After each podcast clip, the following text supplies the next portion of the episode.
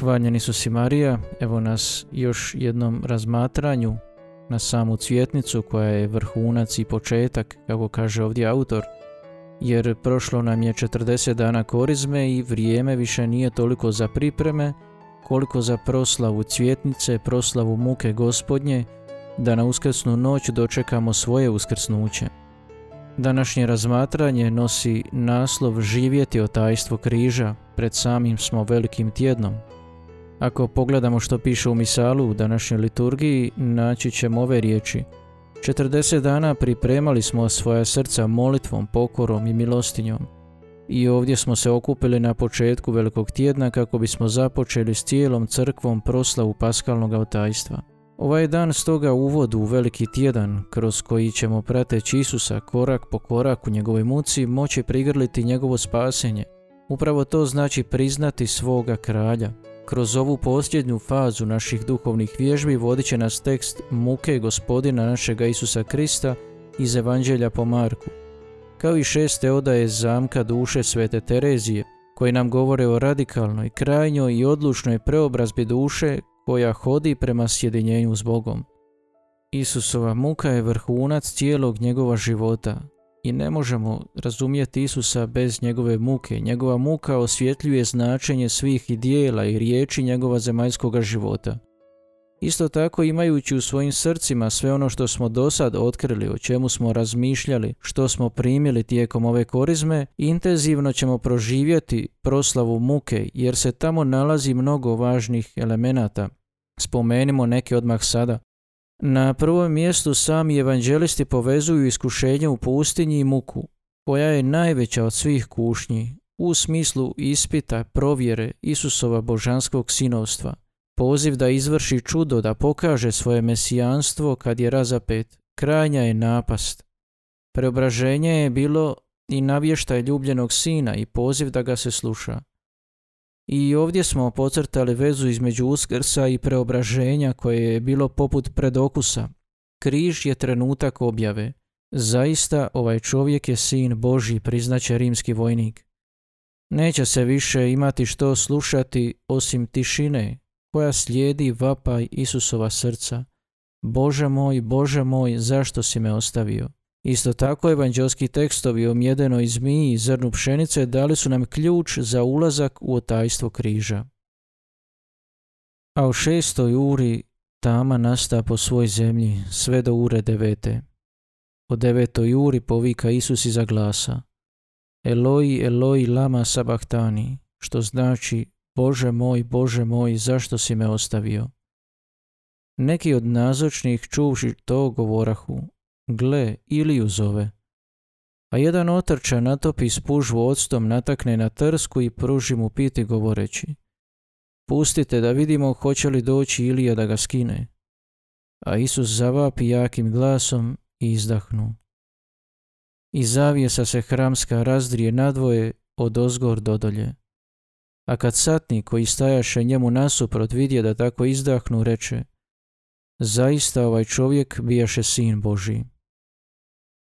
Pozvani smo razmatrati raspelo i smrt koja je plodonosna, koja donosi život. Evanđelje prošle nedjelje ispunja se upravo na današnji dan, jer i mi želimo vidjeti Isusa i slijedimo ga u njegovoj muci. Evanđelje muke koje slušamo danas na cvjetnicu nudi nam program za veliki tjedan u koji ulazimo. Tu pronalazimo sve faze uskrsnog trodnevlja počevši od ustanove Euharistije. I dok su blagovali, on uze kruh, izreče blagoslov pa razlomi, dade im i reče Uzmite, ovo je tijelo moje. I uze čašu, zahvali i dade im. I svi su iz nje pili. A on im reče, ovo je krv moja, krv saveza koja se za mnoge proljeva. Već smo razmatrali o događajima u Gecemaniju, kojima je sadržana čitava muka i gdje se Isus već potpuno predao svome ocu. I povede sa sobom Petra, Jakova i Ivana. Spopade ga užas i tjeskoba pa im reče Duša mi je nasmrt žalosna, ostanite ovdje i bdijte. Ode malo dalje i rušeći se na zemlju molio je da ga, ako je moguće, mimoiđe ovaj čas. Govoraše, Abba, oče, tebi je sve moguće. Otkloni čašu ovu od mene. Ali ne što ja hoću, nego što hoćeš ti. I dođe, nađe ih pozaspale pa reče Petru, Šimu, ne spavaš? Jedan sat nisi mogao prodbijeti. Bdite i molite da ne padnete u napast. Duh je istina voljan, no tijelo je slabo. Opet ode i pomoli se istim riječima. Ponovno dođe i nađe ih pozaspale. Oči im se sklapale i nisu znali što da mu odgovore. Dođe i treći put i reče im, samo spavajte i počivajte, gotovo je. Dođe čas.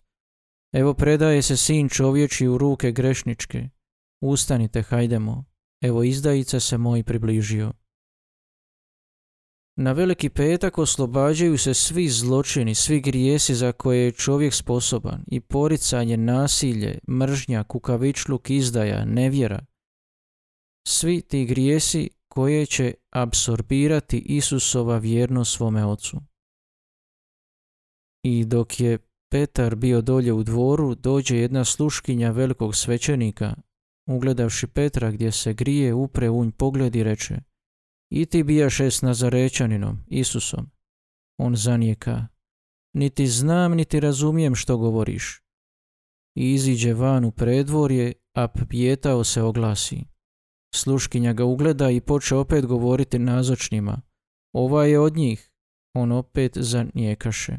Domalo nazočni opet stanu govoriti Petru. Doista i ti si od njih, ta Galilejac. On se tada stane kleti i preklinjati. Ne znam čovjeka o kom govorite. I odmah se po drugi put oglasi pjetao. I spomenu se Petar one besjede kako mu ono Isus reče. Prije nego se pijetao dva put oglasi, tri put ćeš me zatajiti. I briznu u plač. Velika subota dan je velike tišine kad će upravo ova apsorpcija Isusova poput presudnoga klijanja procvjetati uskrsnoj noći, mjestu tišine i slušanja nove riječi života. U hodu kroz odaje zamka duše koji opisuje Sveta Terezija, šeste odaje čine poput knjige u knjizi impresivnu i često odbojnu cjelinu koja navodi mnoge čitatelje da zaustave svoje putovanje ili da ne čitaju dalje. Zapravo, opis mnogih izvanrednih pojava i vizije, lokucije, zanosi nalaze se u ovih 11 poglavlja, iako knjiga sadrži ukupno 27 poglavlja. Nije u pitanju poricanje ove bujne, kako kaže autor, barokne složenosti cijeline, međutim razlika koju majka čini u petim odajama obrađenim prošloga tjedna može nam dati ključ za razumijevanje. Sjetimo se, opisala je sjedinjenje volja, koje su također obilježile posebne milosti, ali u trećem poglavlju ponovno je govorila o tome u pojednostavljenom obliku rekavši da se ono sastoji u vršenju Božje volje. U šestim je odajama govorila o želji i patnji koje duboko preobražavaju dušu. Opisana je čitava paleta milosti, primljene riječi, zanosi, vizije, ali sve to prosvjetljuje dušu i potiče na radikalnu potrebu da se spasimo od grijeha i na spasonosnu Kristovu ljubav. U sedmom poglavlju Terezija se opet vraća i upućuje na Kristovo čovještvo. To je ono što doživljavamo tijekom velikog tjedna, slijedeći Isusa korak po korak, razmatrajući njegove riječi, njegove patnje, njegov odnos prema Ocu. Ove šeste odaje kao da se podudaraju s mukom, tjeraju nas da se molimo pred križem, da u toj tajanstvenoj razmjeni dočekamo spasenje. Za to nam je potrebna i hrabrost koju moramo tražiti tijekom ovoga tjedna. Ova istina uvelike zastrašuje dušu, te joj je potrebna velika srčanost. Ako joj je Bog ne udjeli, ona sa zebnjom hodi, jer nakon što promotri što joj Bog udjeljuje, promotri ili sebe, vidi kako malo njemu služi prema onom koliko je puno obvezana to činiti pa i to malo što čini prepuno je nedostataka, nesavršenosti i mlakosti. Stoga ako duša učini neko dobro dijelo, držim da je najbolje odmah nastojati to zaboraviti i imati pred očima nedostatke s kojima ga je učinila. Neka se prisjeća svojih grijeha, a budući da nema čime nadoknaditi, predaje se u Božje milosrđe, moleći ga smilovanje i milosrđe, zbog one dobrote koju je on uvijek imao prema grešnicima. Možda će joj Bog odgovoriti kao što je to učinio jednoj osobi koja je jako žalošćena iz ovog istog razloga stajala pred raspelom, razmišljajući kako nikad nije imala što dati Bogu, niti što ostaviti zbog njega. Sam raspet je utješi govoreći joj da joj on daje sve patnje i boli, što ih je on podnio u svojoj muci, da ih smatra svojima, kako bi ih prikazala njegovom ocu. Ona je ostala tako utješena i obogaćena da to ne može više nikada zaboraviti. Što više svaki puta kad bi vidjela kako je pritisnuta svojom bijedom, bilo je dosta da se sjeti ovih riječi da odmah bude ohrabrena i utješena. Mogla bih vam ovdje navesti još nekoliko takvih stvari. Razgovarala sam sa toliko svetih i molitvi odanih osoba, a znam ih puno. Ali to neću učiniti da ne biste pomislili da se radi o meni. Ovo što sam spomenula čini mi se da je veoma korisno zato da shvatite koliko se naš gospodin raduje tome što se mi trudimo upoznati sami sebe i da nastojimo uvijek iznova gledati i promatrati svoje siromaštvo i bijedu, uvjerene da nemamo ništa, a da to nismo prije od njega primile. A čini mi se da ako se ima poniznosti, kako je za ovo stanje potrebnija srčanost, više nego li za druga stanja. Neka nam gospodin pritekne u pomoć po onome što on jest. Šeste nas odaje vode u duboku tajnu poniznosti koja je temeljni stav Isusa u njegovoj muci. Pozivaju i nas na poniznost jer samo poniznost može razumjeti poniznost i naučiti druge poniznosti. Terezija nastavlja. Jedan put sam se pitala iz kojeg razloga Bog toliko voli krepost poniznosti i iznenada mi pade na um bez ikakvog moga razmišljanja da je to stoga što je Bog najviša istina, te da je poniznost život u istini. A velika i nepobitna istina da sami po sebi nemamo nikakva dobra, već samo bijedu i ništavilo. Ko to ne razumije, živi u laži, a tko to više shvati, više se sviđa najvišoj istini, jer u njoj hodi. Neka se Bogu dostoji udjeliti na milost da nikad ne odstupimo od ove spoznaje samih sebe. Amen. Ove milosti gospodinu djeluje duši jer je već smatra svojom istinskom zaručnicom, koja je odlučila u svemu vršiti njegovu volju te joj želi otkriti nešto od svoje veličine i pokazati joj u kojim mu još stvarima ona treba udovoljiti. Ne treba raspravljati duže o ovim stvarima. Poniznost, hrabrost, šeste odaje mjesto su rasta velikih želja za služenjem gospodinu i da budemo od njega preobraženi.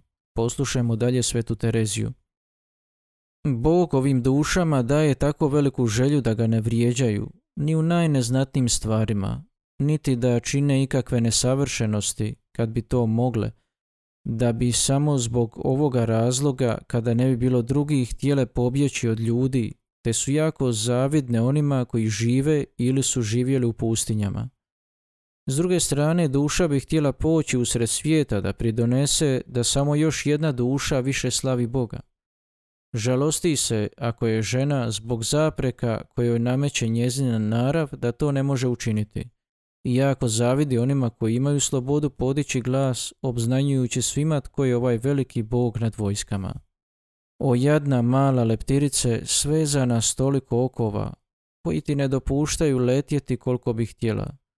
Smiluj joj se, moj Bože, te tako uredi da ona može barem djelomično ispuniti svoje želje na tvoju čast i slavu.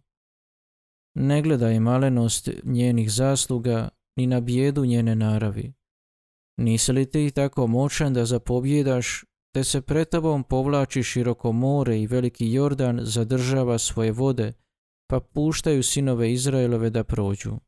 Nemojte je žaliti jer potpognuta tvojom snagom može podnijeti mnoge nedaće. Ona je na to pripravna i želi ih podnijeti. Pruži gospodine svoju moćnu ruku da joj život ne prođe u tako niskim stvarima. Neka se pokaže tvoja veličina u ovom ženskom i takom niskom biću, neka svijet uvidi da sama po sebi nije ništa, pa neka tebe slavi. Pa stajalo je to koliko bilo, ona to i želi i spremna je dati i tisuću života kad bi ih imala samo zato da zadobije zate samo još jednu dušu da zbog nje se tebe više slavi. Da, smatrala bi te živote dobro upotrebljenima, ali vidjevši da ne zavrijeđuje trpjeti za tebe ni najmanju muku, strepi da još manje zavrijeđuje umrijeti. Put ili hod ove muke po Marku koju slušamo i put šestih odaja međusobno se presjecaju, nude nam ono od čega ćemo živjeti u velikom tjednu. Nije stvar u razumijevanju svega, već u tome da se prepustimo Božoj milosti koja se uvijek preobražava. Svojom milošću gospodin će nas učiniti da osjetimo tugu, bol pred svojim grijehom i zahvalno za svoje spasenje koje će postati i radost. Iznenađujuća je milost koju neki mogu smatrati neumjesnom, ali koju Terezija opisuje u šestim odajama. Usred ovih stvari koje su istovremeno mučne i slasne, gospodin ponekad duši podari neko veselje i čudnu molitvu kojoj se ne zna razaznati narav. Spominjem to ovdje da znate da je to moguće, te uvelike slavite Boga ako vam udijeli tu milost. Po mojem mišljenju radi se o velikom sjedinjenju duševnih moći, koje gospodin ostavlja slobodne da uživaju ovu radost, a da ne shvaćaju što je to što uživaju, ni kako to uživaju. Isto tako i sa osjetilima. Izgleda da govorim nerazumljivim jezikom, ali to je tako. Duša kuša tako veliku radost i ne želi biti sama koja ju uživa, te žarko želi da je svi upoznaju, da joj pomognu slaviti gospodina. Tome smjera sva njezina težnja. Ah, kakva bi slavlja upriličila i kakve li dokaze obznanila kad bi mogla da svi upoznaju njezinu radost. Čini se da je našla samu sebe i da bi poput oca rasipnog sina htjela sve pogostiti i upriličiti velika slavlja. A to stoga jer duša vidi sebe u takvom položaju o kojem ne može posumnjati, te je barem za sada u sigurnosti. Promotrite u međuvremenu milost koju vam je on udijelio time što je prihvatio da budete na ovome mjestu, gdje će vas u slučaju da vam udijeli ovu milost i vi je pokažete radi ohrabriti, a ne kritizirati kao u svijetu. A što bi vam se dogodilo da se nalazite u svijetu u kojem se tako malo kliče slavi Božjoj, te se ne treba čuditi da se takvi ogovaraju. Evo nas i na kraju današnjeg razmatranja, ulazimo u veliki tjedan. Evo, želim vam svima da se dobro pripremite za uskrs kroz ovaj veliki tjedan, da prođemo zajedno put križa sa Isusom stavljajući svoje stope u njegove stope. Čujemo se još jednom na sam uskrs u zadnjem razmatranju. Do tada želim vam Boži blagoslov.